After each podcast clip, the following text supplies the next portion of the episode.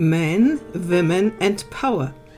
A live conversation in the wisdomfactory.net with Jon Freeman and Professor Dr. Barbara von Meibom. The event was hosted by Heidi Hörnlein and Mark Davenport in the Italian non-profit association Il Paradiso Integrale. This is part 3 with the topic Both men and women need a change in mindset. So that's my question to Jon. Isn't it time that men break this conceptualization, conceptualization they are kept in themselves? I'm not going to disagree with that. I, I, I wish I knew how to make that happen faster. I there, there's something, and and, and I'm kind of uh, sensing into what's why isn't that happening? Why hasn't that happening? I mean, what happened? Why why why can I write a book which goes right into the center of this conversation that is totally ignored? Mm-hmm. nobody is asking the questions and so when when when the idea of challenging this this alienating orange as, as you refer to it when that comes up there doesn't seem to be a space generally in the culture for men to go there. And i don't know what would create i mean i i spend a lot of time blogging and writing and talking to people in the hope that that space will get created. And i feel like actually i'm somewhere i'm missing something too because it it isn't happening I would like to say something to that. Today in the car, we, we thought about there was this tiny little car in front of us and a girl inside. And I said, This is a girly car. And we were talking about that men still want to buy big cars. Isn't that maybe something, an, a heritage from really a bi- biological trait that men have this to be assertive like this? Occupy space. occupy space, uh, yeah and so they they are fine in orange you know they, they don't even notice what they miss they notice only like you said oh, you notice many things only after you i brought you there I'm I'm not sh- I'm not sure that that's as true as it looks. I mean, it, on Hmm? on a surface level, it can look like that because the conscious attention isn't being paid to what's being felt. The underlying truth is that men are showing all the evidences of being extremely stressed by that situation Yes, absolutely true. and Absolutely somehow true.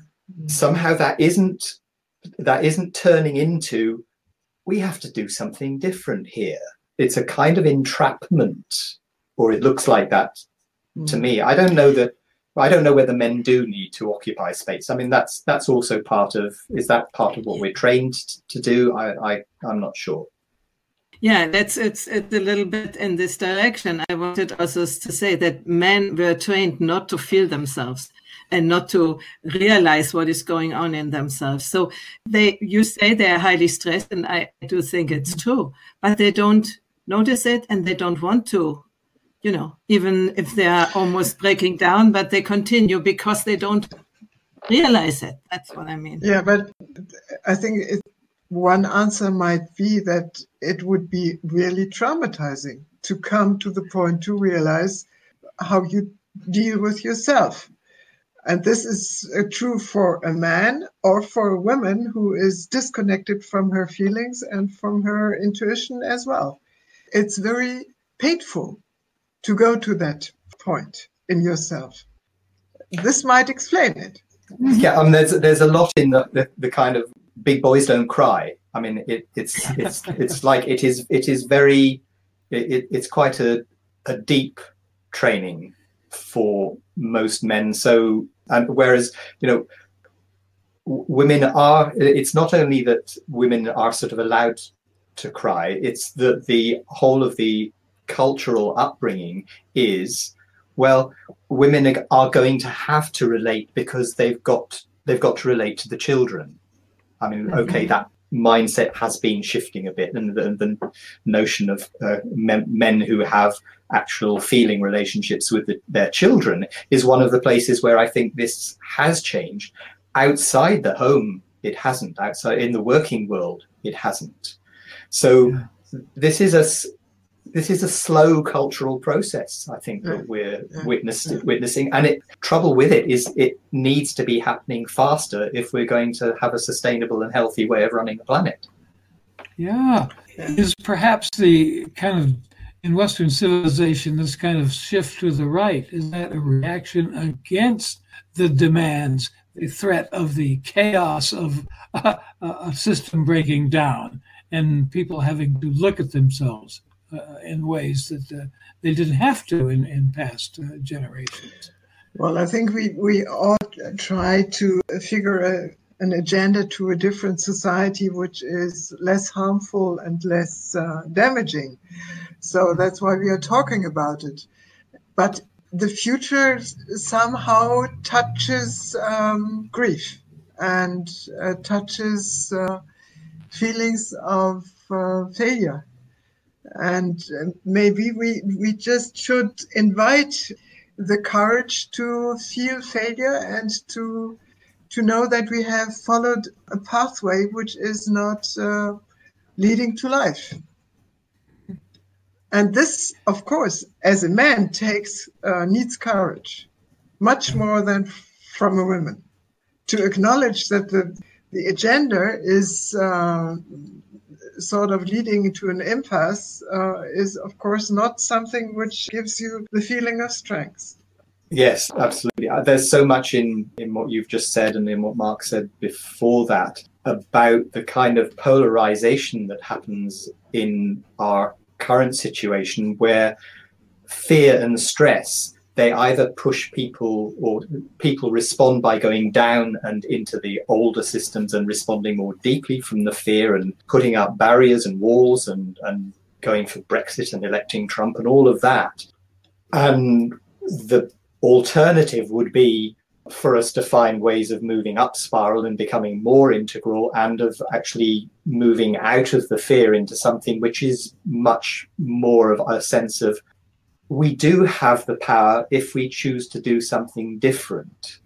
And that to me is also part of this sense of entrapment. We're still in the middle of, of that. And it sometimes feels as if it's only when things break down that we'll let go of the, the attempt to do things the old way because mm-hmm. it will become very visible that the old ways are aren't working to more people in the way it's visible to us right now but then what's going what's going to take people from that place of fear and grief and uncertainty and panic and whatever it is what's what's going to enable more of us more of the world to move into a, a higher perspective viewpoint? Well to move up this spiral to me is sort of dependent on the capacity to open the heart and to appreciate the other. So if this is true it would mean that what is really needed between men and women is that they appreciate each other. Absolutely. And this is difficult for men beyond the sexual and, and erotic sphere or the family mother sphere. And it's difficult for women too. I remember um, a situation where I said something like this, and a woman stood up and said, This is definitely something I will not give to the man appreciation. And of course, if we go on like that, it can't work. We need to listen to each other and to the wisdom and the knowledge of each other and to appreciate. I think that could be eventually an agenda to move upwards the spiral. Yeah. There are some comments. They are coming back to what we said before. It's Vivek, who actually lives in, in London, but he is from India. And he says we need feminine and masculine to be in balance, but the present economy forces every woman to give up femininity. Even women. Even women, yeah. To give up femininity and become masculine, which is a tra- tragedy in his view. He is absolutely right. But on the other hand, there are many women who quit the business and start independent work because they want to work in a different way And I yeah. like remember you. that, like me, yeah. And I remember that even a very high percentage of new created jobs uh, go back to this attempt of women to have a workspace which is more appreciative, more humane, more flexible to time needs of family, and etc., etc. Yeah. Yeah. Counterforce said work there where young professional women in their 30s or so would start to really feel that the professional world is not satisfying for them and that they're missing out on a big chunk of their own femininity. And and so for example, in their 20s, lawyers out female lawyers outnumber male lawyers. By the time they reach 40, it's the other way around. They don't stay there. It's not their world. They don't feel comfortable. It's not really necessarily that they're forced out. It's just they don't want to be there. And what you are saying is what Jordan Peterson says about his experience as a clinical practitioner, yeah. a psychotherapist, and he has this experience. He's working a lot with these high performance women, and they, they at a certain time when they are 30 something, they say, Do I really want that? Or do I want a family? And I think, yes, why not? Why is the, having a family and having children minor to being a successful money earning lawyer? Mm. Uh, all, all, all of yeah, all, all of that. I mean, a lot of my my work colleagues are people, are women who who fit what you're describing, and one of the things that I think inhabits this space is the extent to which, because it is still the case in a lot of relationships and in a lot of families, that women, particularly when they're having families, they're kind of given a role or there, is a natural role which allows them to be in the space where they are still responsible for the family and they're also going to manage their career alongside. And they may you know they they have a child and then they come back one way day a week or whatever Uh, and, and there's nothing wrong with that but one of the side effects of that is that the mindset is still both for the collective and in men's minds oh in order for all that to work, I still have to be the breadwinner. Yeah. So that that history still carries on as something which makes it more difficult for men to break out of the mold than for women. Yeah, I think the the so-called generation Epsilon, it's sort of a first access to change this mode because there are more. It seems that there are more and more men who claim that they would like to have more time for their families than the normal professionals so far, which I think is only successful if they really have the longing, if they really have the wish to change their time schedules and their time frames, because all this organ is organized around time. You need certain patterns of time if you want to bring up your children in a good way. And as long as this is only a task for the women, then it's difficult. But as soon as men realize that they're really, really missing something very important in their life, to realize how precious the upbringing of life is, they won't feel the longing and they won't go for it. So again, it, it's a hard issue, I think. But maybe they feel the longing but they fear to be overrun and the career ladder and they are down somewhere where they don't want to stay. But I take this moment where I talk. There is another person here uh, with a very long comment. Men, Women and Power, a conversation with Jon Freeman, Barbara von Meibom, Heidi Hörnlein and Mark Davenport at thewisdomfactory.net.